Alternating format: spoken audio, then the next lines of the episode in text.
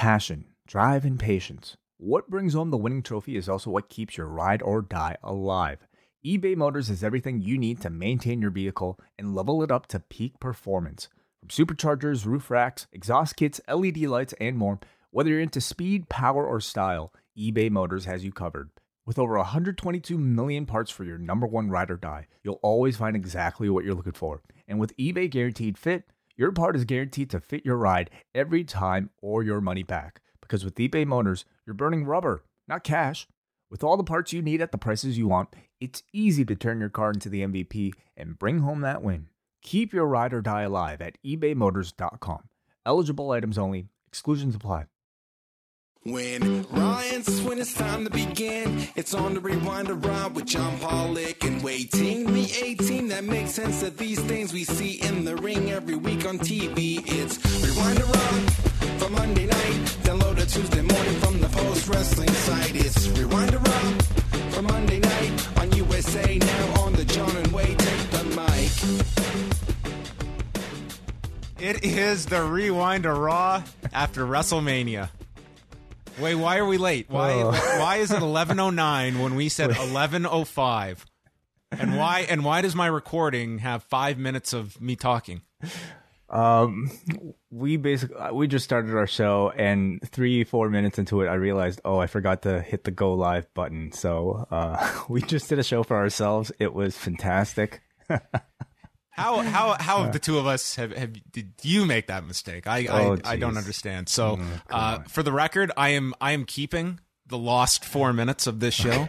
Maybe that will be a a, a bonus uh, d- down the road. But welcome everybody. It is uh, now even longer since Raw ended. What feels now like ten minutes ago feels like it's way in the rear view mirror where uh, Roman Reigns sent us to SmackDown at the end of the show. What the hell kind of finish was that, John? I don't know, Wai. It was uh it was a proclamation by one Roman Reigns to tune into SmackDown, and that that is what we were left with. What what did you think of tonight's Raw after WrestleMania? Because you may not realize, but this was the first Raw after WrestleMania in front of fans since 2019 because we had the empty performance center in 2020 and I know you think there were fans last year, but they were back in the Thunderdome last year immediately after WrestleMania with limited fans. I, I you know I I didn't know this until um you told me three minutes ago. So yeah, um What did you think of the atmosphere of the show? I thought it was fantastic. Like it really did to me feel like okay. So here's the thing: is that like I, I think Raws after WrestleMania maybe haven't necessarily been meant the same. You know, even They're, like they're not before the big pandemic. party crowd where it's all the crazy chants and and that, but nonetheless, it was like uh, the crowd was into. uh, I I will not say they were into everything on this show. No, no, uh, definitely. But I, I think they were more lively than your average Raw crowd, and I think there were moments where it certainly had that you know traditional Raw after WrestleMania type of atmosphere. Yeah. So we are going to be going into that. A lot of angles on this show to go through. Uh, some some returning faces, some feuds continuing, some brand new ones, but largely like this was a show full of angles. Full of angles, yeah, absolutely. I mean, as it should be. It's WrestleMania. It's the Raw after WrestleMania, so I'm not too mad at that. But before we get to our review of Raw, you teased it this afternoon, John. What is taking place here tomorrow on our YouTube at one o'clock Eastern time? So we were right in the midst of our negotiations mid show when the post daily news show was concluding. And you know, we did a lot of WrestleMania programming over over the last week. Everyone wants their spot on the post wrestling WrestleMania weekend. And WH Park, he's been he's been bugging us for weeks. I want I want my spot on on WrestleMania week. And we said, "You know what? let's let's have a meeting and we texted him and we said you know what wh you're going to get your spot tuesday in the post daily news slot at 1 p.m eastern time. You are going to be the man in charge of the time slot and he is going to be reviewing toshiaki kawada and kenta kobashi from june of 1998 but the kicker is that wh is not going to know who his guest co-host is until he is there right in the middle of the ring their music will play, and he will be joined by a very special guest reviewer.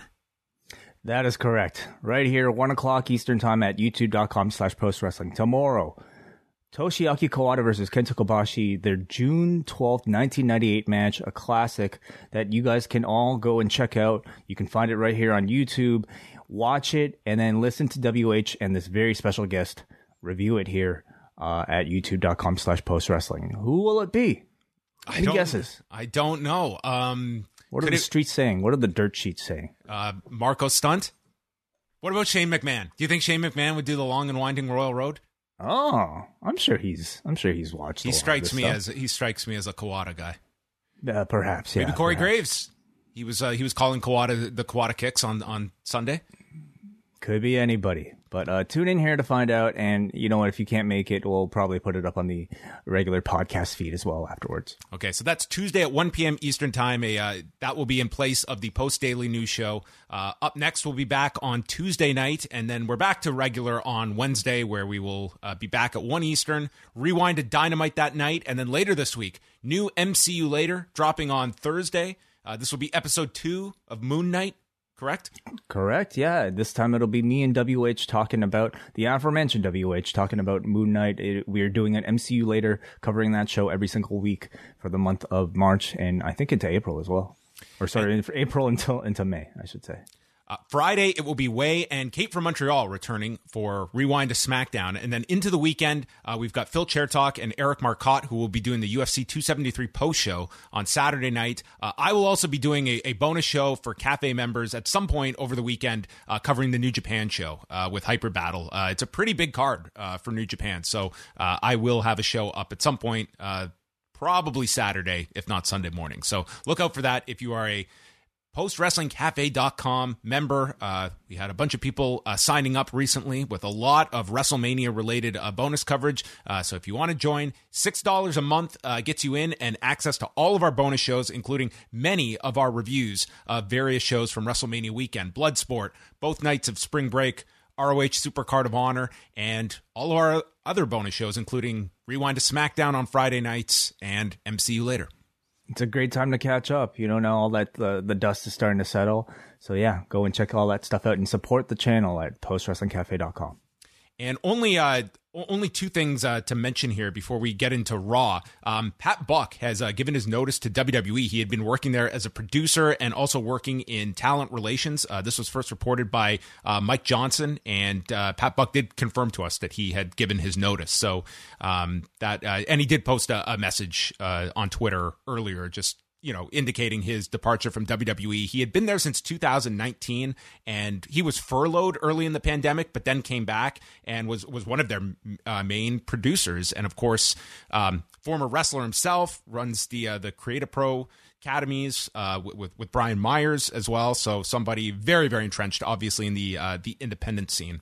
And then PWG. And uh, I mean, just on that note, you know, uh, he, I mean, he made sure to note that it was a a, a, a move that that was his decision. You know, Yes. the man just came came off of um, producing both nights of the main event of WrestleMania. Yeah, he was And- like producing matches at, at WrestleMania. So yes, it was it, it, it was all indications was yeah, it was his decision. and like you know, after achieving some career highlights, um, it seems like he wanted to take some more time with his family. And then uh, PWG has announced their card for May the 1st, and this is quite the lineup. So they've got in the main event Bandito against Daniel Garcia, Biff Busick against Speedball Mike Bailey, two of the uh, the shining lights of WrestleMania week. Blake Christian against Black Taurus, Top Flight against Aussie Open, Jonathan Gresham against Kevin Blackwood, Aramis against Wheeler Yuta, and Jack Cartwheel against JD Drake. So a uh, a pretty stacked card for uh, PWG, especially I would say Bailey and Biff Busick uh, coming out of this weekend. I don't think there is a more attractive match that you could make of uh, two people that had very very big weekends in in Dallas. I mean, to me, the, one of the great things about WrestleMania weekend is the fact that we can shine a light on certain people who might not otherwise get it on TV. And, and coming off of this weekend, I felt like you had several names. Those are definitely two of the top. And just quickly, because we won't be uh, doing the news on Tuesday, SmackDown uh, did 2,359,000 viewers, uh, up 8% this week, and they were up 25% in the demo, a 0.61. Uh, it was their highest uh, demo since last September, and their highest viewership uh, I believe it was since January of last year. So they were up big, uh, up 30% in women 18 to 49. Uh, they were also up 41% in 35 to 49. So again, it was it was the weekend of WrestleMania, and it was you know, this year the WrestleMania branding of Raw and SmackDown, I think, did play play a factor in all of this. Like that was not much of a show on Friday, but um, you did have the you had the Andre Battle Royal. I mean, Edge is totally right. Like we, we are just a, a, group of sheep. You know, you slap a logo and a name onto something, and more people are going to watch. So they will abuse this. They will continue to abuse this. Yeah. Uh, also doing a huge number in Canada, just over two hundred and forty-seven thousand viewers. It's their highest number of the year, and I, am missing like the odd week, but this is probably their highest SmackDown in Canada since May of last year. So uh, both both countries in alignment, which is sometimes rare when we see there's sometimes discrepancies. And then Rampage did 456,000 viewers and a 0.15 in 18 to 49. All things considered, I guess on a a night where I would think like the all the wrestling content happening would have more of an impact on AEW than it would um, SmackDown, for instance. SmackDown hmm. being the bigger show this weekend, of course, but you know, I would see a lot of regular Rampage viewers maybe being, you know, wanting to check out Supercard of Honor and other shows like that. They, they were up slightly from the week before. Um, they were up 7% in viewers, up 6% in the demo. That said, the last three weeks of Rampage have been the three lowest of the year. So they, they are still kind of in a bit of a rut uh, in terms of just where they were as compared to the rest of the year. And we'll see if there's that bounce back effect when there is, there was also the, the NCAA women's uh, Final Four games going on. And you did have a Young Bucks match on this show. So it's not like this was just some throwaway edition of Rampage, but I mean, I, I, didn't see Rampage this weekend. I can't imagine it was, you know, the top priority for a lot of people. Although the number, at least, it held up from the prior two weeks. Yeah, I mean, I would say momentum on Rampage. I think over the past several weeks has really started to wane, and I mean, it's going to take some actual uh, build towards a, a, a, high caliber match, or you know, the introduction of, of some of these new talents in significant matches that might swing people back. But I, I think they'll, you know, it'll it'll it'll depend on who they put on and, and what sort of stories, but they can. Re- I think you that. have to have some like newsworthy elements that coming mm-hmm. out of the show people are talking about, and it's that feeling of you, you don't want to miss something that happens. And yes, there's yeah. the handicap that it's taped, but that that doesn't mean you can't make doesn't it. Doesn't hurt it at all it can still be like if anything use that to your advantage that mm-hmm. you know promos and stuff like that can all be shot in the back and it's like coming out of it you can have news you you you have to make it seem like you tuned in and you got something and you're rewarded for it and sometimes great wrestling is is not always going to to cling people to to that fact so there you go those are uh, just uh truncated uh bits of news as we go into raw from the American Airlines Center in Dallas, Texas. And this opened with, I'm not kidding, like a five minute music video uh, to the weekend, of course. Uh, pretty much, if you missed WrestleMania, this caught you up pretty well, including um, the most incredible edit of WWE's history of saving this Vince McMahon stunner. Uh, I, I wonder how many editors they had, you know, hovered around several machines working frame by frame. Like they might have hired Peter Jackson to try to retool this footage to make it work. A remarkable job. I mean, if you didn't see it live, I don't know how you wouldn't have between, you know, watching it on, on the live show or on Twitter. Um, you would have been, you wouldn't have known the difference, I suppose. This was, this was an, an unbelievable work of art. The lights go out crowd starts chanting Cody and Kingdom hits, and we see Cody's uh, Cody's eye line, and he it's we're waiting ever so uh, long for this elevator to take off, and then it rises. Like it was like the world stood still for about three seconds. They'll edit that in post too. I'm that sure. will look seamless as well. So he rises up from like this box he's in and then he walks down like this custom ramp they have for him. So he walk he's got a ramp to get onto the ramp of Raw. Right, right. I I mean I don't imagine that type of set is built into your typical Raw set. So um you know that was a WrestleMania special and we'll see if they can, you know, keep like is this is this his permanent thing that he's got now? They're really making a big deal out of this it's, guy. It, listen, it's a superstar entrance. entrance. It's a superstar mm-hmm. entrance. He comes in and this crowd like he is really milking this reaction and knowing all, all the little tricks to sustain it and just uh, you know he was really amping it up to get encourage the crowd to just keep going and, and get kind of that that hogan sustain pop or or the Undertaker at the Hall of Fame sustained pop. It wasn't Right. quite that length, but you know, I mean, a, a similar similar feel. Yeah. He knows he knows the tricks. And then finally says, "So what do you guys want to talk about?" It has been 47 days since it became known he was a free agent and he had stayed silent. And people think that the decision to return to WWE was difficult. It wasn't. And he refers to the star that left them in the dust. And the man who stands here today after signing a multi year deal, which led to the crowd chanting, You deserve it, for getting a multiple on this contract. Yes. For, yeah. You deserve an Like, the- option. you deserve this multi-year contract. yes. I, I mean, I, I don't know. Like, does it sound like it's such an achievement, like to have a multi-year con? Like Cody Rhodes could have had a multi-year contract at really any point. Like he left uh, his contract in the WWE, so. Um, I I don't know. Does it sound like that big of an achievement to, uh, you know, a typical audience member to to think? Well, he. uh I mean, the guy the guy left and he came back uh, uh, w- with a much bigger deal than he, than the one he left. So he. I guess the presumption, yeah, you're right, is that he's making a lot more money.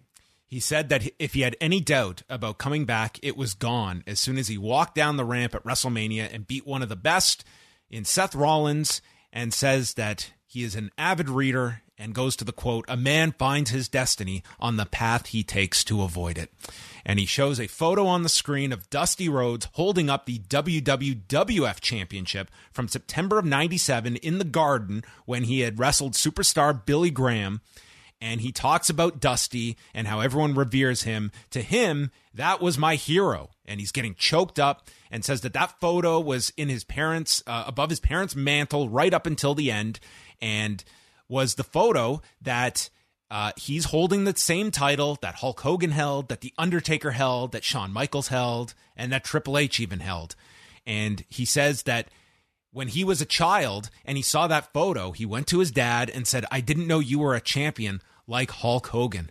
And Dusty explained the champion's advantage that he won by countout and didn't take the belt home with him. So he was never actually WWWF champion. And the dream died and that opportunity passed. Or did it? And says that he can't physically put that title onto his father, but he can put it around the waist of the American Nightmare. He is finally ready and he is going to do it for the American dream. Exactly in line with everything he's been saying throughout the the week uh, in interviews in his press conference. I mean, it is clearly whether or not we choose to believe it is his real motivation for signing with the company. It makes for a wonderful babyface story, and I thought he did a fantastic job here of laying it out, setting course, calling a shot, beginning his hero's journey. Um, as a wrestling promo, I thought it was a hell of a promo.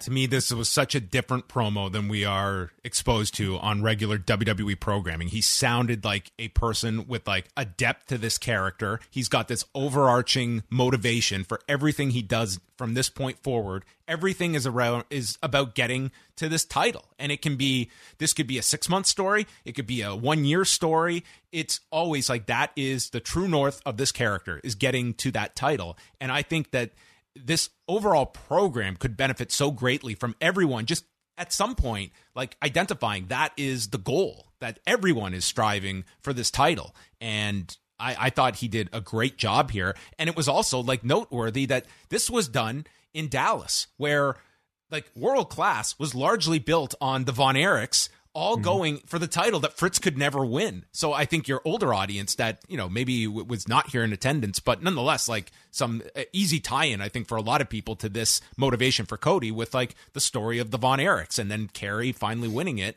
after David had died.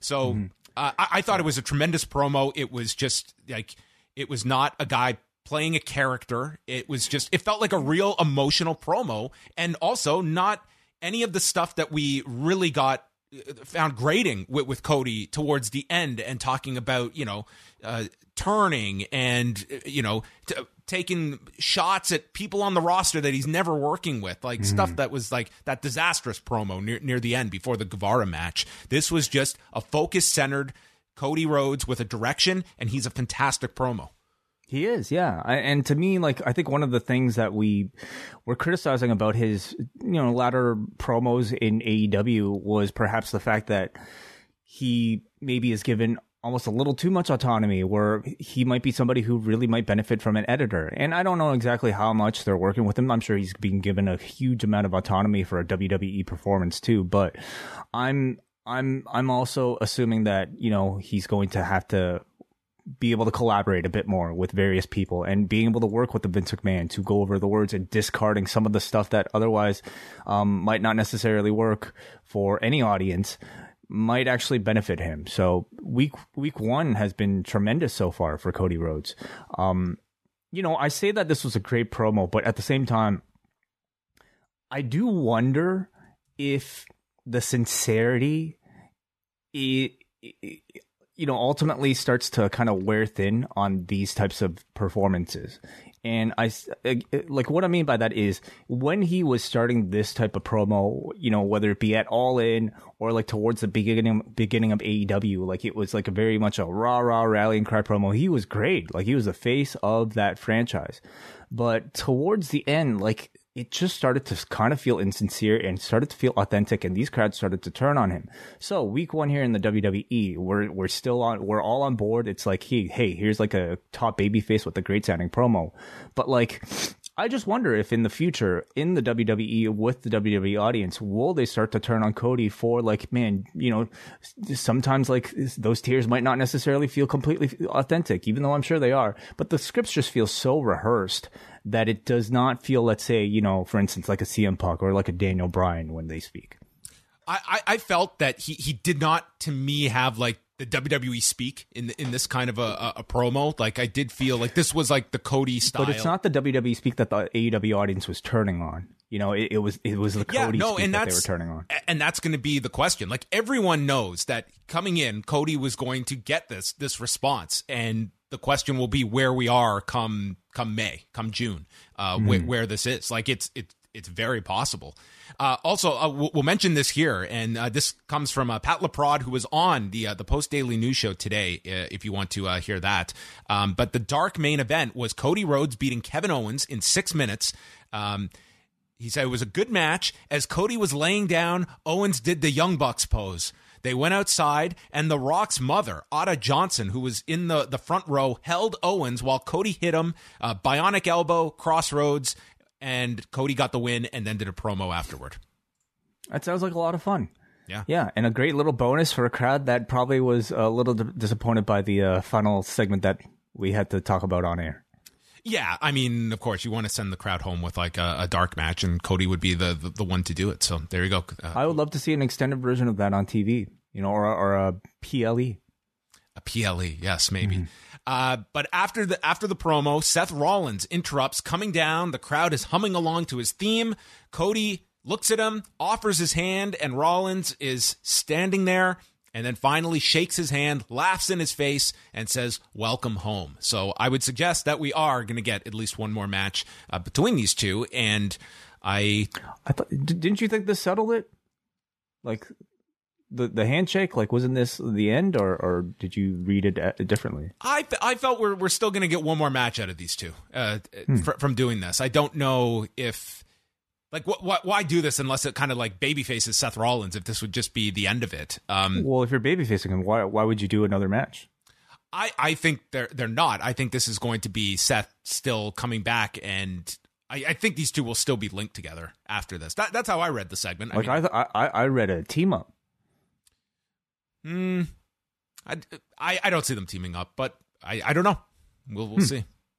I just feel if, if Rollins was getting involved here, I just I don't know if if if to me, um, I would say at least do this on TV maybe one more time. But I could also see it because I, I don't see Cody going for the title next, so he's as good an option as any to continue this with. But the handshakes to me are, are kind of nice in that like to me they sometimes establish that hey like the match that these two had was so great Mm-hmm. that whatever grudge that they had, you know, has to be put aside because they both ultimately ended up winning because it was a tremendous match.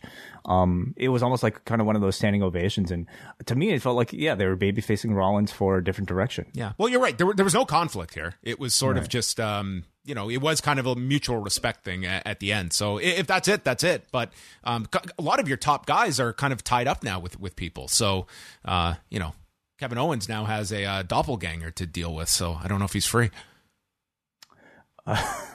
May- um, but maybe they'll do Owens. Maybe that'll be a program.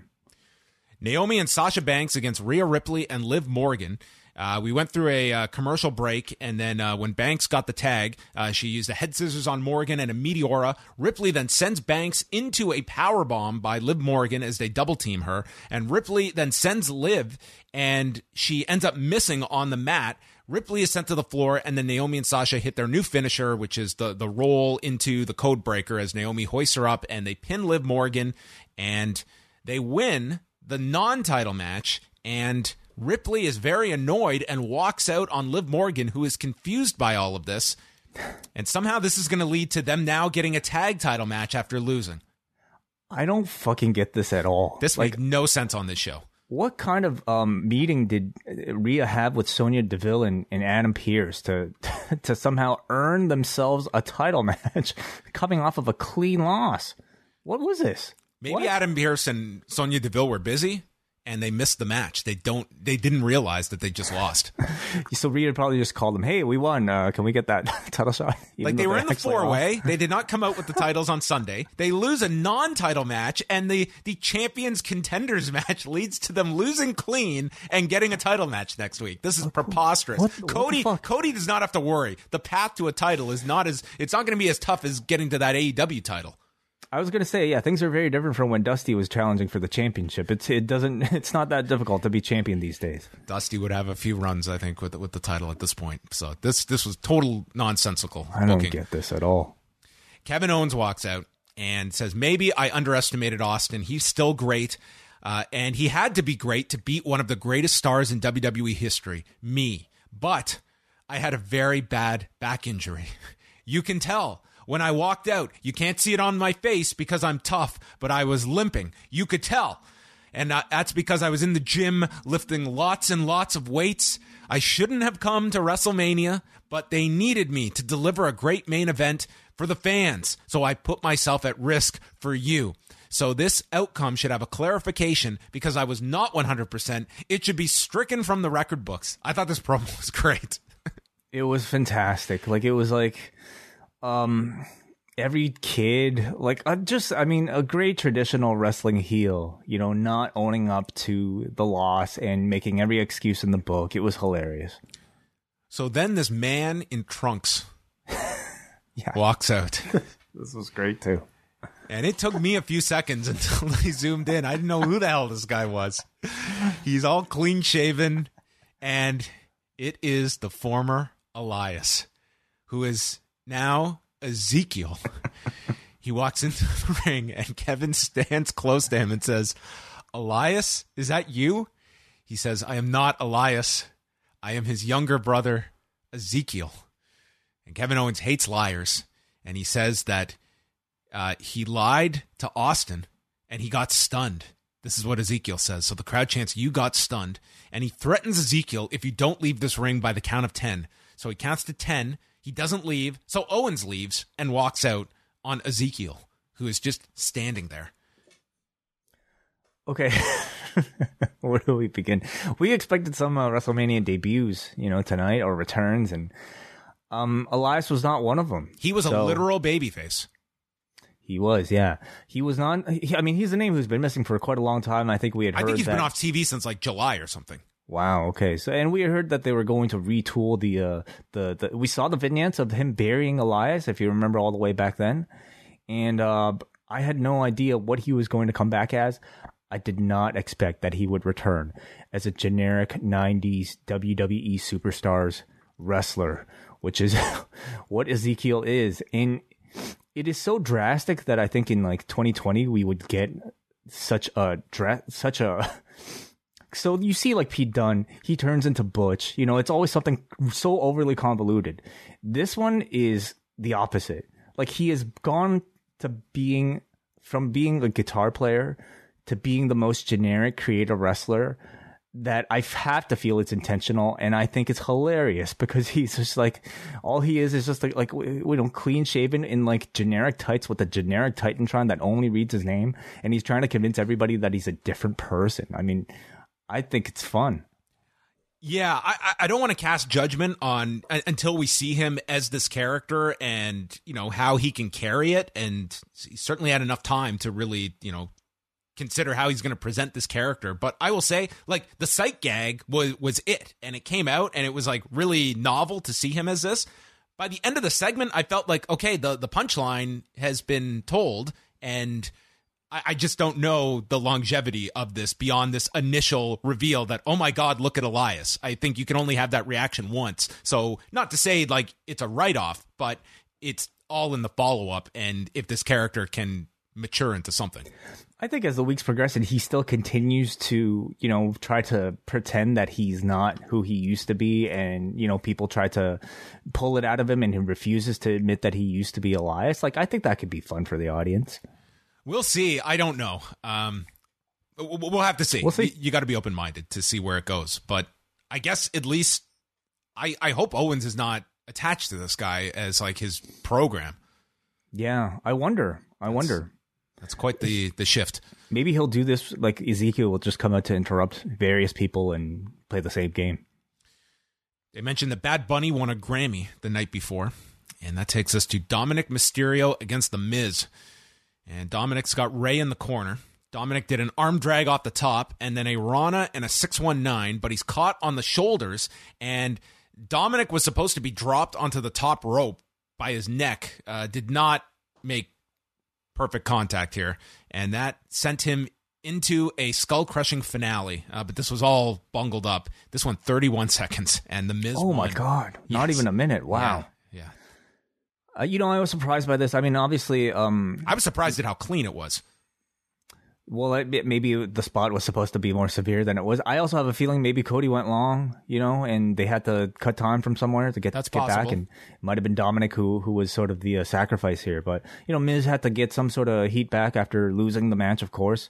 But um, I didn't think that they would sacrifice poor Dominic in 30 seconds like this. I mean, I kind of felt bad for him. He was he's been protected at least a bit more than this, um, and I don't think he's going to get it back either.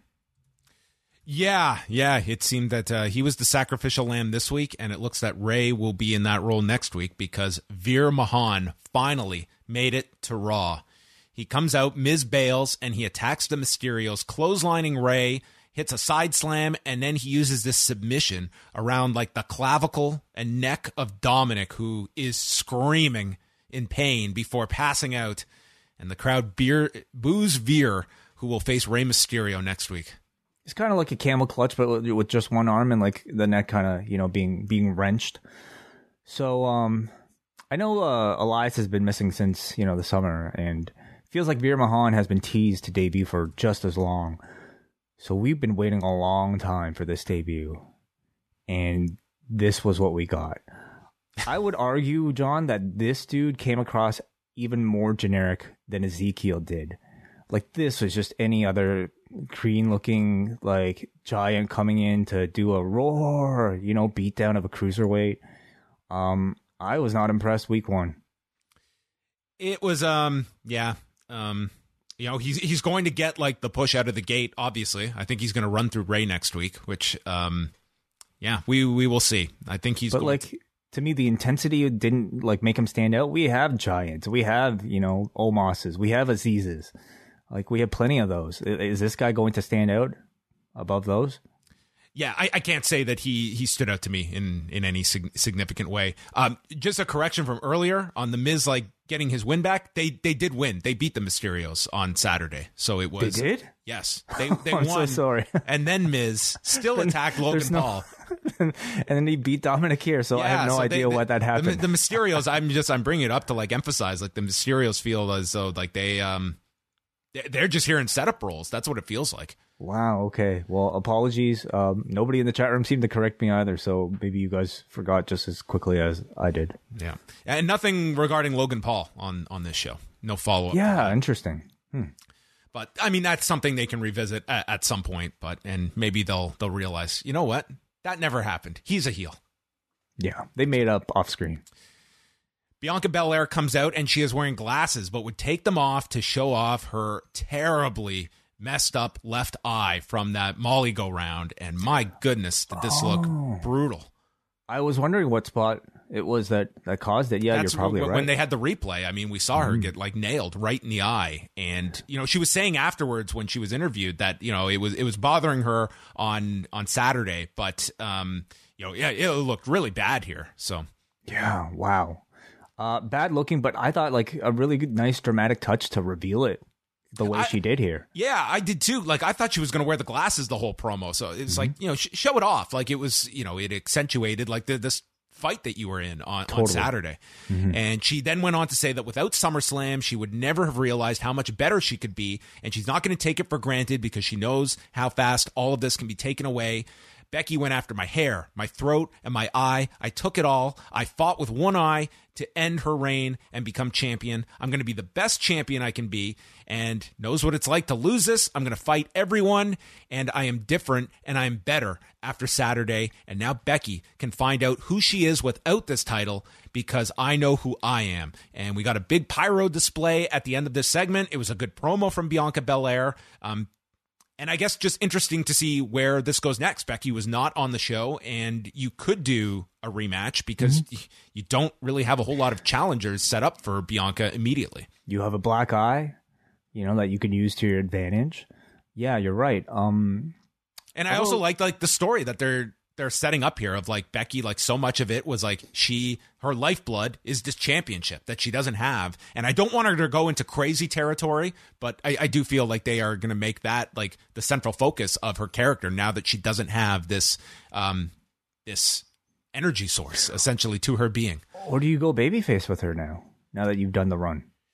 You could. I think she needs to get to that spot. I really believe if you're looking for a year out to do Becky and Ronda, I think they need to be flipped.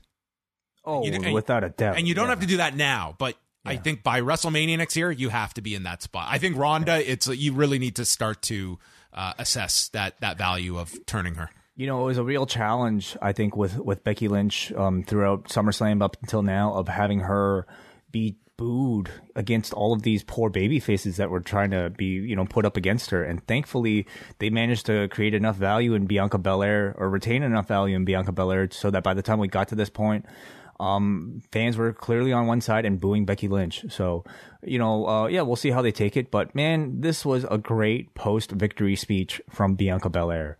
Um, just heroic and outside, you know, like it's amazing to me, like how much better she's gotten in such a short amount of time. Like she was already great when she debuted on the main roster, but I think over time, like she's just gotten that much more comfortable. And I said this last week, but I think maybe outside of Becky, um, she's the best promo in in the division in the women's division at least you know? There are some people i haven't really heard like in this context. Like sonya's a great promo but i haven't really heard heard, heard her cut this sort of promo.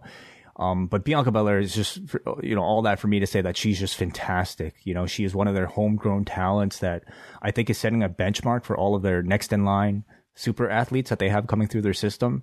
Like she is the template of somebody who you can take from scratch, who has great athletic abilities and farm into, you know, WrestleMania show stealer two years in a row. Yeah, and I would say in the short term, like you could do a rematch with Becky. You seem to be getting uh, Rhea Ripley i a, as a heel. That could be that could be a great program. Yeah. And in the meantime, you've always got Doudrop with Bianca. Can always do that one every week. You could do yes, uh, maybe that'll be next week. Yeah. Um, we wait to see like what you know statuses of Alexa Bliss, uh, Right. Asuka, you know names like that. Yeah, Bayley's uh, out, out there as well. So it's like you do have an influx um, of, of of women for both brands. Dolph Ziggler versus Bron Breakker for the NXT Championship. The rematch. Yes. Yes. So Uh, unannounced, unexpected. Yes. So uh, someone else was going for a championship here for uh, for their that their father never won. Yeah, Rick Steiner never won the NXT championship. You're right. No, he did not. So Byron Saxton mentions the electricity in the air. I could not detect any electricity when this match began. This crowd did not seem into this at the beginning. Uh, it did feel like a down point. Honestly, you're right, John. And, and I, I don't think there's anything wrong with this idea. I have to say, like, even though NXT 2.0 is not what it used to be, I think you've figured that, like, a, a diehard audience of people choosing to stick around the day after WrestleMania, flying in from uh, other countries, would at least be a little bit more familiar with NXT 2.0 than your typical crowd. But um, maybe it's the st- the stature of NXT 2.0 that kind of you know soured the crowd from the get go. I think if you look at, at a whole, like everything about NXT, it's like it's feeding Raw, it's feeding mm-hmm. SmackDown. I my argument for it would be a lot of people are watching Raw. Against it is that you know you did build this whole show that people you know bought tickets for to go Saturday at the very least, I wish they would have done an ending that would have naturally led to this on Monday instead of what, what at least set it up in, in some kind of form or fashion. This wasn't even announced until like you tuned into the show and you just saw like a lower third that mentioned, hey, coming up next, Ziggler's taking on Bron Breakker, and then we're going to do the crowning on, on top of it here. So, I mean, it is what it is. They they had at least the desire to do this title change on Raw. I think mm. that they viewed it that it's significant enough that we will put it on Raw. Um, but but it really does show you just in the pecking order what even a stand and deliver is in in the hierarchy here. That a main event for that show over WrestleMania weekend. Uh, that is going to pale in comparison to a middle of the card match on Raw. Okay, so I mean, it does make sense because way more people will have seen this than Stand and Deliver, right? Um, so you know, in that sense, like you're, and the hope is that those that this feeds Tuesday's audience. Exactly. Like I, I get that thinking, but it doesn't really excuse the fact that like, I think even even for that reason, like building anticipation is incredibly important. And you're right, John. Like to be able to at least lead from Saturday to today, or at least I don't know, maybe yesterday announced the match was was going to happen. Maybe at least a video package detailing the feud or something like that. Some feeling to make this feel more than just a filler match in the middle of Raw that people can go to the bathroom for. I I think might have helped a little, but who knows? Maybe not. Yeah, that's and that's something it's hard to kind of see, see the result of is that what was the perception of this? The idea is, oh, you're on Raw, it's a big deal. But did people look at like the crowd was not into this? It was, as you mentioned, in the middle of the show. Um, do, do you take this away that like these are that Bron Breakker is a star or not? And I guess that is that's obviously the objective here is to to make him feel important, and you just want to give him the best foot forward to do so. Mm-hmm. Like if this was years past and let's say Finn Balor was the one jumping. This would have been a huge deal in any of the past like five six years of taking mm-hmm. your NXT champion at the time and a top and anyone on the Raw roster. That would have been a huge part of the night after WrestleMania. But Bron Breakker does does not have that same cachet with this sort of audience. You know, they see him as the face of, you know, like a like the NXT that they hate. You know, the, rather than the one that they like. And um, unfortunately, also when he does come out to wrestle, like there's really nothing all that spectacular about him. Like he he does feel actually uh, like another very generic wrestler. Although if you watch NXT, I, I think you know considering the level of of, of time he's had, it, he he he's very good. I would even say exceptional for given the amount of talent. I think what would really helped is to have his his uncle and his dad.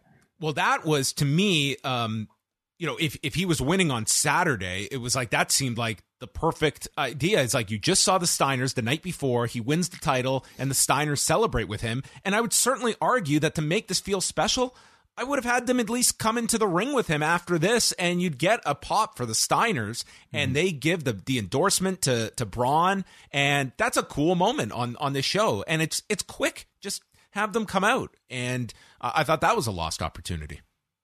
Maybe they left. Like, I'm not, I'm uh, well, I'm, Monday. I'm sure they weren't. They were like, ah, if you win the title Saturday, fine. We're not sticking around in this city till Saturday. They they wanted to get out of the city more than Kevin Owens.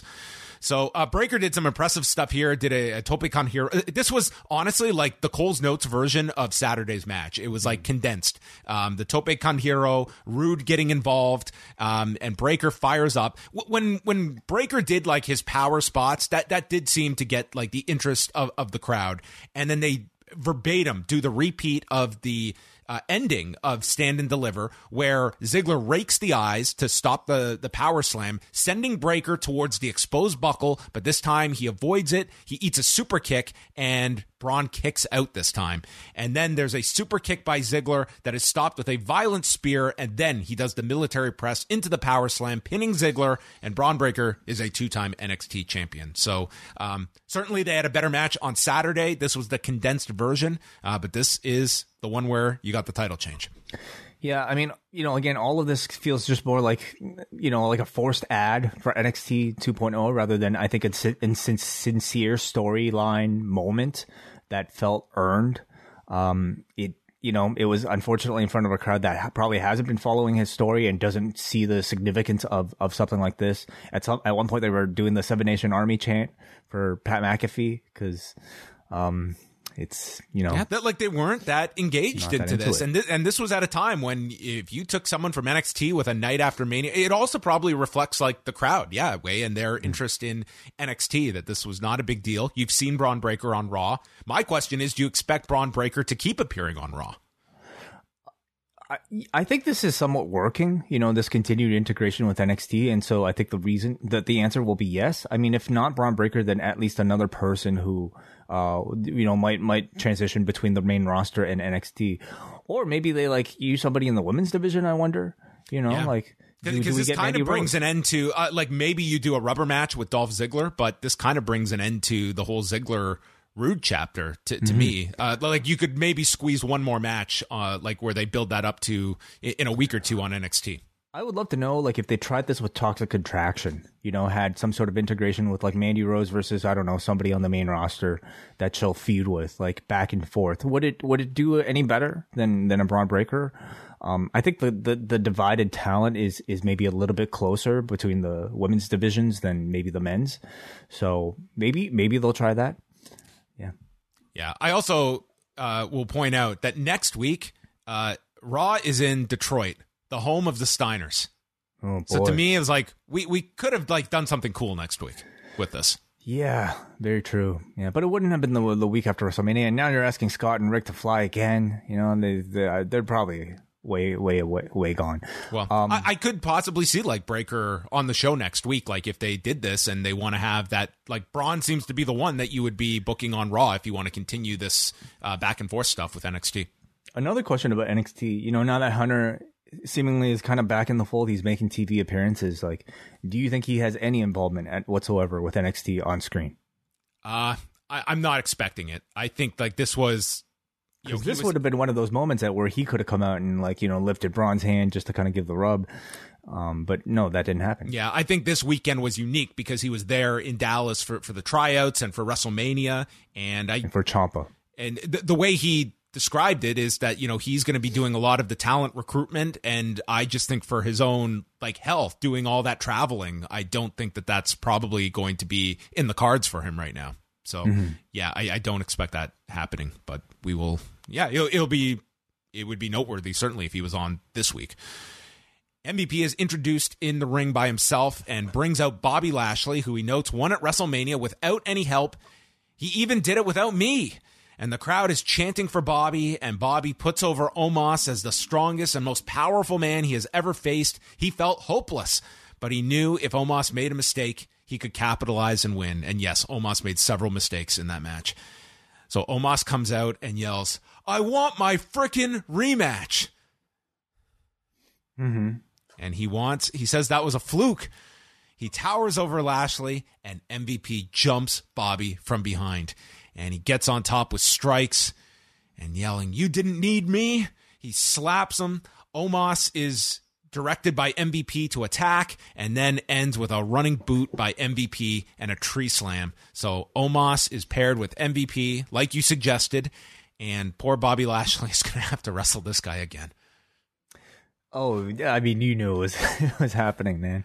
Uh, but you know, I think the good thing is that he's Omos is going to have MVP in his corner now to be able to kind of, you know, at least like do a lot of the heel tactics, maybe get involved from time to time. And I think the match will probably be better. But this is a very good call. It's the right thing to do to take Omos to the next level. Look at the, the, look at where Bobby Lashley is today. He would not be where he is at all without MVP. MVP was a thing that turned that man's career around.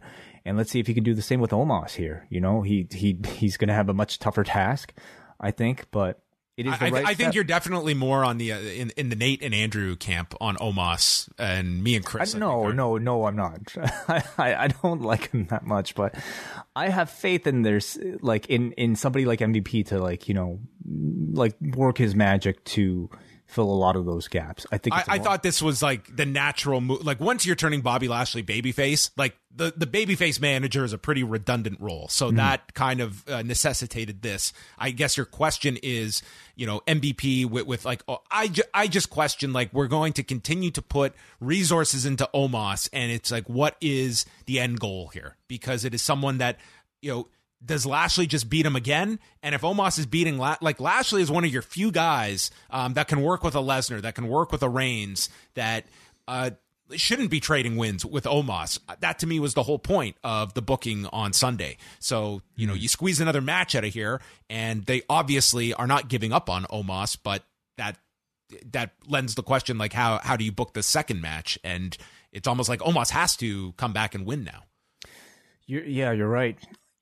MVP got a lot more physically involved than I was expecting. Actually, like he, it was a great looking beatdown. First of all, you know. I Well, think really- honestly, two on one matches would benefit this, and Omos is, is even more limited. so I mean, you know, somebody's got to take the pin, and it's not going to be Omos. But That's you know what way that's that's probably their way around this is like a two on one handicap match with Mm-hmm. MVP in, involved here, and that that solves a lot of the problems we just outlined. you think Cedric and uh, um, Shelton are watching this in the back, and they're like, "All right, There's still a chance. The hurt business is not done completely. Yeah. They they will they will get back on the same page. they'll they'll just help next week." And they, hey guys, where's the hurt business again? Yeah. Well, maybe he needs some friends. Liv Morgan and Rhea are backstage, and this is where Rhea worked her magic and uh, got a title match next week. And I don't know what happened, but they got a title match. Carmel and Queen Zelina come out, Wai's Tag Team of the Year, and Zelina stops Mike Rome from introducing their opponents and blames Carmella for losing the titles because she's preoccupied and is getting married to a man who is a fool for wanting to marry you. But he is a very handsome man as Zelina starts to flirt with Corey. And then Carmella says that Zelina is no longer a bridesmaid. So if you want to come to my wedding, you can be the flower girl. And Zelina attacks her over this demotion. And then Carmella goes and jumps onto Graves. And then they proceed to just suck one another's like faces off as the camera just got uncomfortably close for an uncomfortably long time. So no match. Um, no, This no was match. supposed to be uh, Zelina and Carmella versus Natalya and Shayna. we were robbed. We were robbed. The losers could have gotten a title shot next week. Yeah, it's true. Yeah. Uh, so it seems like they're teasing some sort of like love triangle. Is that what you took out of it when when Zelina? I mean, that's what they were certainly handsome? trying to make as the heat here with with Zelina like hitting on Corey. Yeah. Um, this continues to be pretty awful, but Maybe they're going to shoot an angle at the wedding. The wedding, I think, is on Thursday. oh, that's kind of perfect actually. They should. Yeah, And then maybe Zelina brings her date, and uh, we have the House of House of Black appear that's right. as Okay, the best men. There, there They you interrupt go. the wedding. The forbidden wedding. Yeah, it, this is awful, but hey, at least now the titles are off of them. It's it's a big improvement. it hurt the division completely when they were doing this shit at, at the at the top of the division. Like you saw today, even the tag team match was way better without all of this these shenanigans. So this is the type of stuff that like really belongs in the twenty four seven division. And um, if they decide to shove all that stuff into like one whole segment, that's fine. But keep it out of the serious stuff. Austin Theory was with the Usos in the back, and they start making fun of him for losing at WrestleMania. That, and then he explains that he had Pat McAfee beat, and he doesn't even want to talk about Austin. Vince McMahon has never made a mistake. He made a right in the right investment in me, and I'm going to prove it against Finn Balor tonight. And they're just like jawing at one another, and then we see the graphic. These three are teaming up together. They're teammates. Well, it seemed to be a you know a, a bit of like you know tough love to motivate. Like maybe Theory asked them to do it, or maybe they're just good guys. They're like, hey, they saw Theory was down, and, and like the Usos are like, well, how, well, hey, like how how can we pump this dude up? Let's you know let's let's do our uh what do- what do they call this? Uh, is there a word for this sort of motivation? Um, ineffective. See, it seemed effective to me. He won the match. I, I guess it did work. I, I take that back. So RK Bro and Finn Balor took on Austin Theory and the Usos. Graves explains that Finn Balor didn't make it onto WrestleMania, but he still has time to have a WrestleMania moment on the Raw after WrestleMania. Oh boy, did he! Okay, I found I found a setting that was more sad than the panel ten minutes before WrestleMania began. Outside with nobody, it was Finn Balor going for his WrestleMania moment on a Monday night in front of this crowd. He mm-hmm. didn't get his WrestleMania moment, folks. Uh, they beat down on Riddle. This is like the easiest formula in pro wrestling, and it works every time. They build to the Orton tag. They are like orgasmic here as Orton gets the tag and he just goes wild. He just has, like, he can just do this in his sleep. Power slam, draping DDT. There's a blind tag by Theory as Orton's back is turned, and he hits the draping DDT, sets up for the RKO when Theory attacks. Balor comes in, levels him. Coup de grace is missed. ATL gets countered, and then we just get everybody coming in. Riddle comes off the top and is met with a super kick. Balor with the sling blade, but then turns and is hit with the ATL, and your non champion, Austin Theory, for the third television program in a row, pins a champion in Finn Balor and then takes a selfie with him. He ha- first of all, I mean, I- fun, fun TV six man. You know, good art and hot tag, fat high pace finish towards the end, but Balor has lost everything. You know, everything, and it's so often and so frequent now that. Like it makes me wonder if they're trying to set something up. Like, are they trying to bring back the demon? Perhaps. Um, not to say the demon will help because the demon, even the demon loses. How how many guys can get booked terribly and just get thrown into the Edge's group maybe? And that's that that's their Oh, gimmick. okay. You're right. Yeah, yeah. Just have them lose a lot. Because let's have let's have no baby faces on this show. How about we try that? How about a But whole show of heels? It is the type of like, you know, high profile losing streak that makes me feel like they're doing it for a purpose. Like they're trying to set set up some sort of transformation. I He's a champion. He's a champion on a losing streak. How how nonsensical is this? Mm, completely. Yeah, it means nothing. The belt. Yes. And speaking of, Edge comes out and he explains he is an honest man. He said AJ would face his judgment day at WrestleMania, but he didn't think Damian Priest would appear. He fought his inner self just like Edge. He tried to be a role model for you sheep, which led to the crowd chanting, We are sheep. And Edge says, Very telling, idiots. So rise for the punishment Martinez of the guilty, Damian Priest. I mean, punishment to me was clearly put in there as like you know Of course. a subtle nod. Yeah. Does he become punishment priest? Like, do they work that in? Um, P squared. P squared. Sure. Is this the end of Damian and Priest? Are we? Or Yeah, or they they this? merged. They they've merged. They're a human. They have one Oh, okay. concerted front. Priest explains that he was lost leading into WrestleMania. The crowd chants, "We don't care." Thankfully, Damian didn't get lost here. He- They chanted, "We don't care," and then he came back by saying, "You know, there was a time when that bothered me," Yes, which I thought, hey, if that was an ad lib, or even if it I, think they- that was hundred percent an ad lib. Of course, If, that, if, I, if if it was an ad lib, if it was something they they predicted and had prepared for, that was great. Like I thought it was a great way to work with you know an, an antagonistic crowd here. So it kind of impressed me here from Priest. yeah. Edge just kept calling the fans losers, so the crowd started chanting, "We are losers," which is what I thought of them uh, as they were chanting this. Like, Self-deprecating crowd. Yeah. and felt like his message to AJ spoke directly to him, and he has pledged his loyalty to Edge. And Edge explains that we got the Pitbull at WrestleMania. We really did get uh, the Pitbull because um, Pitbull did do one of the themes, didn't he? Yeah, I think so. Yeah, one was Pitbull, one was The Weekend. I'm sure there's uh, there's Kid Rock, there's Metallica in there. Like it's the greatest hits. Yeah, we got all versions of the Pitbull, from the musician to the wrestler to Butch. Ah, you're right. Everything but an actual dog. Yeah. Time time will tell on that one. But they lack intellect and uh, pit bulls. They know f- how to fight, but not flight. And AJ needs to think about his family and his children. So AJ comes out, and man, that mark on his temple, like, dude, he he just Pat McAfee today talked about how they, he was warned to not run into the set like AJ did when he was walking out. 'cause- it must have been like really close. Like I'm, I guess I'm surprised no one else had this problem. Only AJ did. Like, think of how many people came through that entrance over the two nights.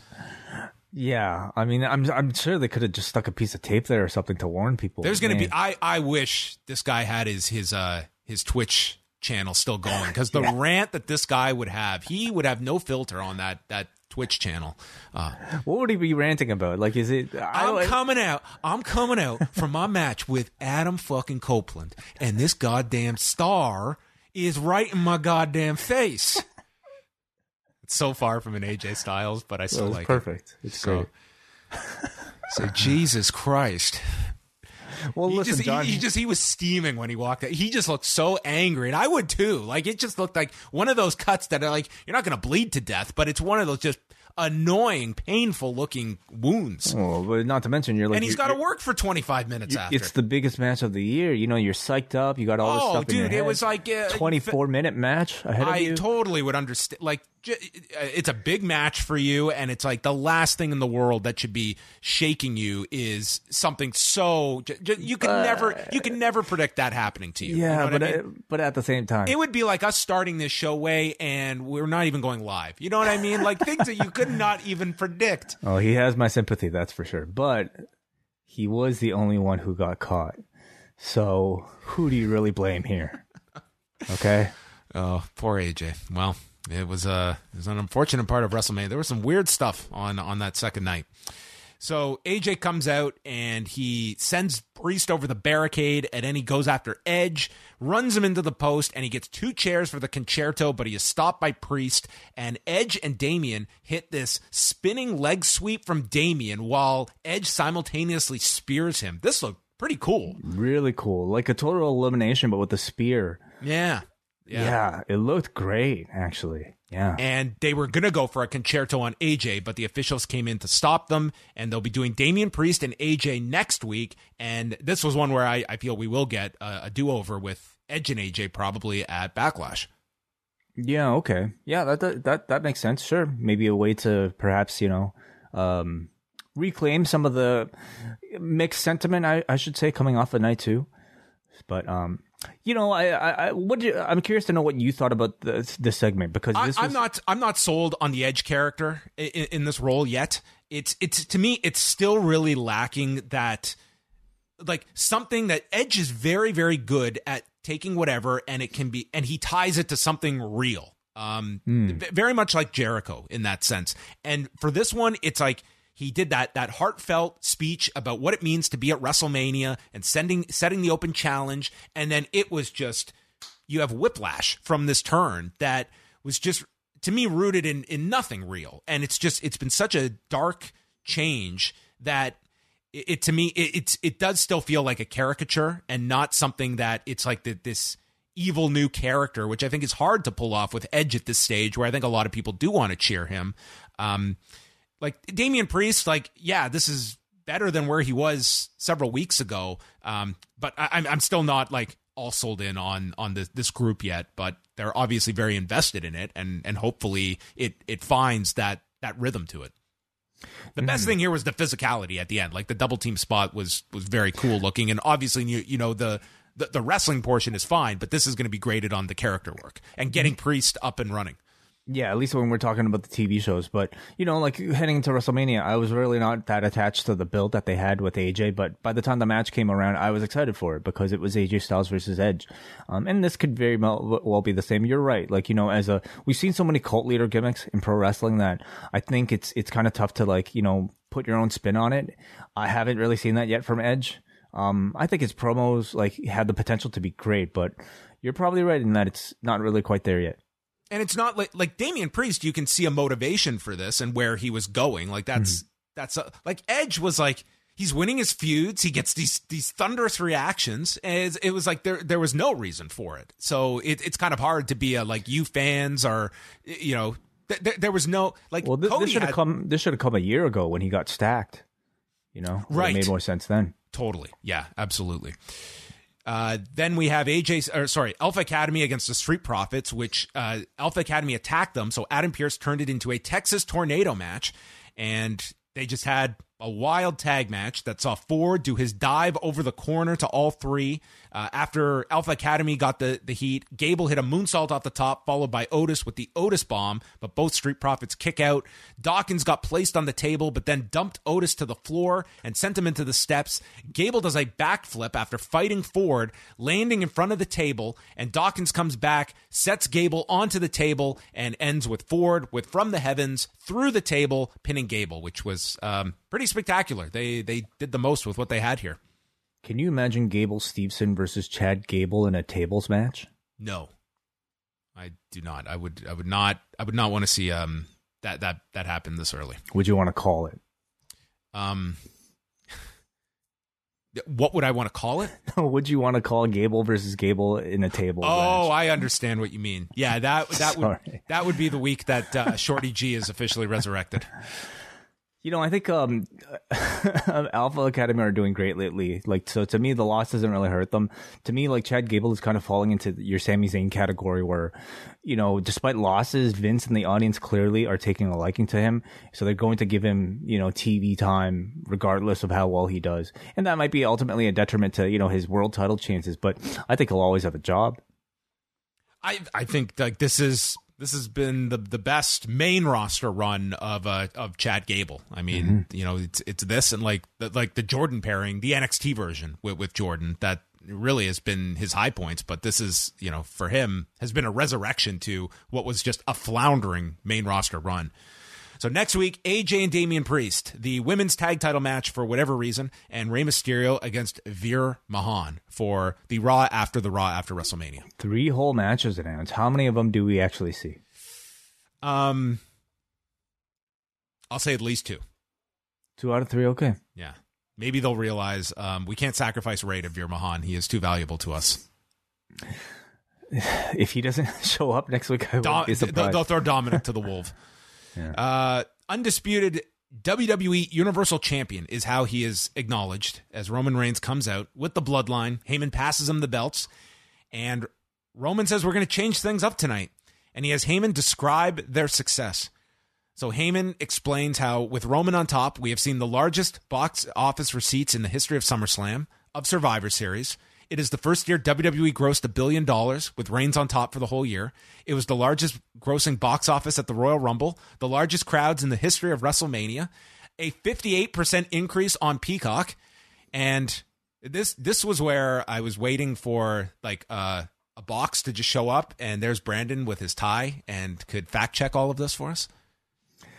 I I was uh I was waiting for like you know um uh, like a reporter to get on the line to ask some questions because this felt like it felt like him leading a shareholders meeting. Yes, Paul, could you explain how these two WrestleManias are compared to single night events prior to uh, 2020? How how does that work? And how about the Saudi Arabia shows in terms of uh, gross revenue? Uh, so he passes it over to Reigns, who says that what's good for Reigns is good for WWE. He is the last needle mover. And he called his shot. He delivered. He smashed Brock Lesnar. He's constantly moving forward. He's not going to hang his hat on this past weekend. So my next move will be revealed on SmackDown. Dallas, Texas, acknowledge me. So you see, he changed it up. He ended the promo with calling out the city instead of starting it. And that was our farewell to the night after WrestleMania Raw. If you decided to stay up, jokes on you. You're gonna have to wait a bit longer. Yeah. It's gonna be years. Some kid is gonna, you know, be in developmental and say, you know, I was a five year old and I stayed up and I, I remember Roman Reigns talking about his box office receipts and the fifty eight percent jump on Peacock viewership. Yeah. Yeah. That that hooked me as a fan. Yeah. Um, I mean, so clearly they really had nothing for Roman to do except to pose with the belt, and that would have been fine. I I suppose like they the way they built it up made it feel like it was going to be a bit bigger than that. You know, at least an angle to tease us to see who the next opponent will be, some sort of physicality or something. You know, just to kind of like give us a, a relevant storyline point. And um, and it was none of that. It was Yeah, tune in and- on Friday. Yeah, I mean, you do want to send people to to SmackDown. There's that. They they might the- have But there are ways maybe to do maybe that. there's some things in the air that they don't want to, um, you know, show their hand yet of where what Roman's uh, direction is. No Brock on this show as as well. Uh, no Becky on this show. Was there any other uh, significant omissions? Ronda, well, she's SmackDown though.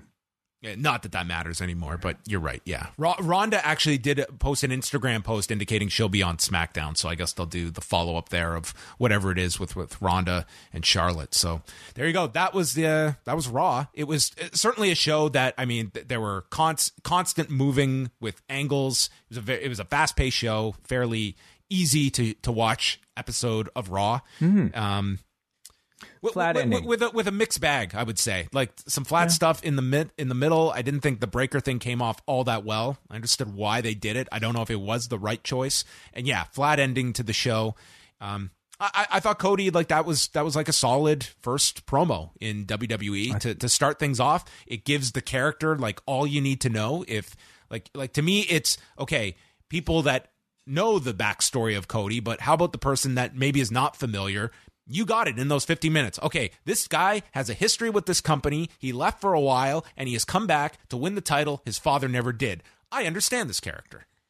How how aware do you think your average WWE fan is is of the whole free agency thing that he was alluding to?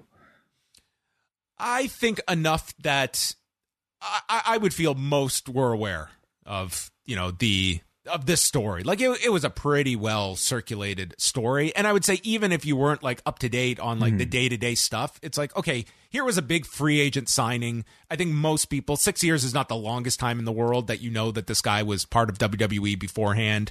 So I, th- I think that's always the key in the promos. And, and, and Cody suffered from this at times when if you're going to go inside, like make some inside reference, it's got to be at least at face value people can can understand it. There might be a deeper meaning to it but at the surface level people have to digest what you're talking about too. And i thought this succeeded in that sense I, I thought so too, especially when you're talking about a Raw after WrestleMania crowd. I, I I'm willing to bet you know a good eighty percent, you know, plus people probably knew exactly what was going on, if not more than that.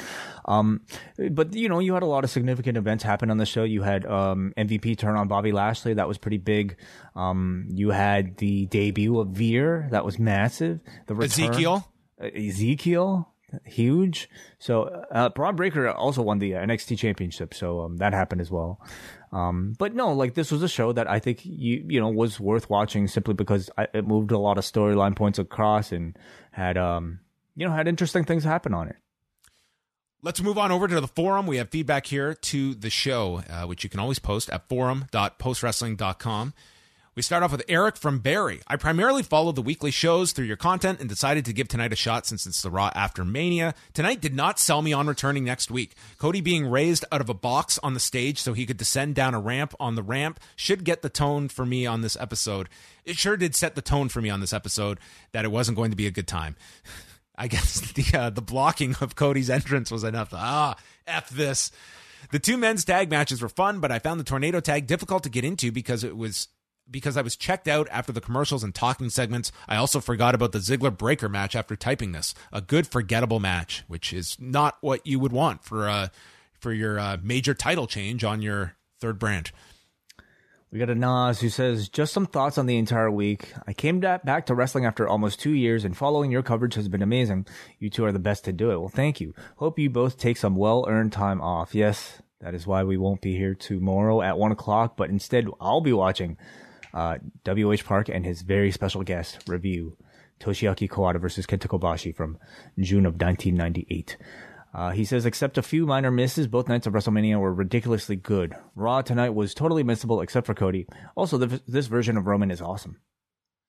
Yeah, I, I thought night one was a really excellent show. I, I would not go that that far on night two. Like overall, like it, it was a it was an enjoyable.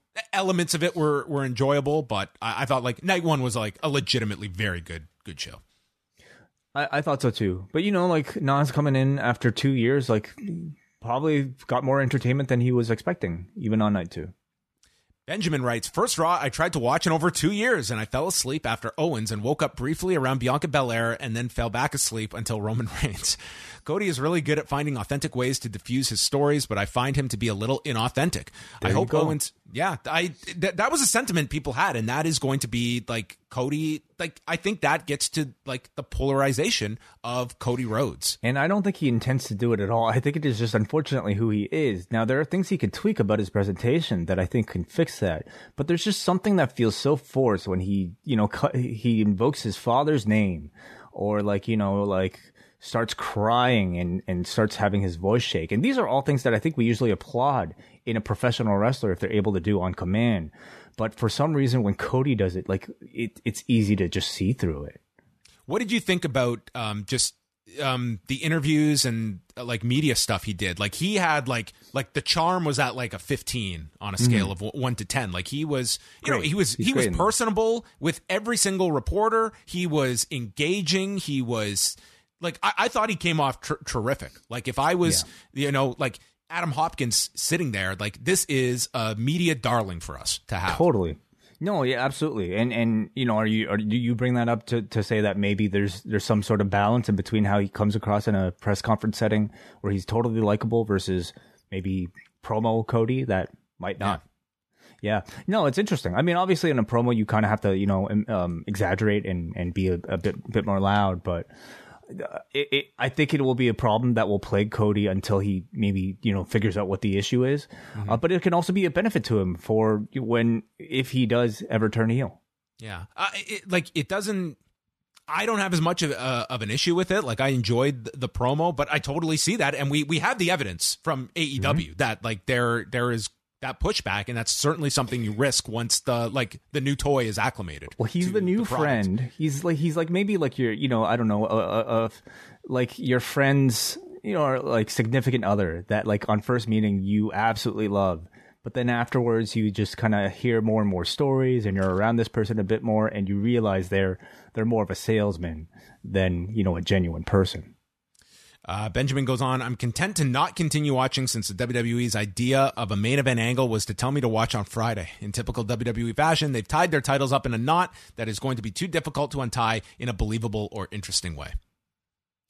We go to Brandon from Oshawa who says, Leave it to WWE to come off of a strong weekend with a lame, boring show like this. The WrestleMania Night One main eventer in a comedy segment, a contenders match where the team loses but still receives a title shot anyways, just because they asked for one. More, yeah, that made no sense. Made no sense. A terrible, annoying crowd. Same old shit after two days of fun. I, I was not bored during the show. Me I neither. Was, I was not bored. I thought I thought it the like the pacing to me was much better than a usual Raw. I think they they were doing like a lot of a lot of angles. It was yeah to me I, I was not bored. Like I'm not saying this was a a flawless show. It was far from it. But I would say in terms of like um, being engaged, I, I, I was for the three hours. Hmm. Kate writes, I suspect that this show will do a big number coming off a buzzed about WrestleMania, but I feel like it's short of creating something that will capitalize on that interest. It wasn't terrible, but it exposed some of the weaknesses of the product, in particular the tendency to repeat themselves. Cody's promo is likely to be the most discussed thing from the show. For me, it came off a little contrived, not because I doubted what he was saying, but because I've heard him do almost the same promo before in exactly the same style. For anyone who isn't familiar with him, though, I think it would be powerful. He's certainly the person with the most momentum in the company right now. I was legitimately surprised at the cold reaction to Veer. I thought that the months of buildup would give him a hook like mystique that would trigger a pop for no reason other than when he finally appeared. Nope. No. Not yeah. at all. Hey, they they were absolutely trying to like from the you know send Veer stuff. Like they were totally going for that. Were they tr- were they trying though? Really, uh, it was the same video. Honestly, like for months and months and months. And I, anything, I, don't think they intended to start like that, but once it became this running gag, I think they did kind of play into that. That you know, just time after time after time it's delayed that there's like this what, novelty to the guy but how, like how is that supposed to benefit the guy when he does return because either you get people's they were hoping to make him like this this cult figure and introduce him to the audience that you're hoping is your most diehard fan base or your fan base that's going to get the joke more than most Hmm. okay like I think it was strategic to put him on on this show, not just being the night after Mania, but also like this crowd and uh, getting that response. But yeah, mm. I I, I don't think it's going to have that kind of effect. Uh, I wanted to go to this before, but totally forgot. So apologies. But we have one super chat here from MMA who sends five dollars just to support. He says, "Great shows this week, guys." Uh, and also, he asked, "Do you hold off Cody versus Roman for SummerSlam?" Yeah, I I would not do that earlier than um, SummerSlam. Um, you- Especially you- if the other thing is, uh, sorry, but the, they're doing like multiple stadium shows just in the month of July. Like Allegiant Stadium is July, and then four weeks later, it's a Nissan Stadium in Nashville. So um, both those shows are probably going to need uh, big matches, and that's another reason why you need some big matches for Roman Reigns. And I guess with Cody, it's like you can either build up to like I think everyone is looking at like who is the person that eventually knocks off Roman Reigns. There's like the idea of The Rock, which is a long term idea. There's the idea like you could have Cody win it. Or you could have Cody fail the first time, like. But I, I would say like that's maybe where you're you're aiming for is like a big summer show, and and Cody is hopefully ready for that. and we'll see like honestly how Cody is. Uh, can they hold? on- Can they build him as a babyface until either July or in August? To, to be hot enough for a Roman Reigns title challenge, um, and I think one of the things that's standing in his way is already hearing from our audience this feeling of inauthenticity when it comes to his babyface promos. Can they maintain that babyface appeal with him long enough for those title challenges? I certainly feel like he should probably lose his first challenge because that's the story. You lose that, you win the belt, and you don't really have that much of a story. I mean, you and if and if you're fighting it and you go into it as the babyface and the crowd's not with you, like you lose, and then you turn this guy. yeah, exactly, yeah, eventually. Um, but you know, conversely, like they were treating Roman like a babyface tonight.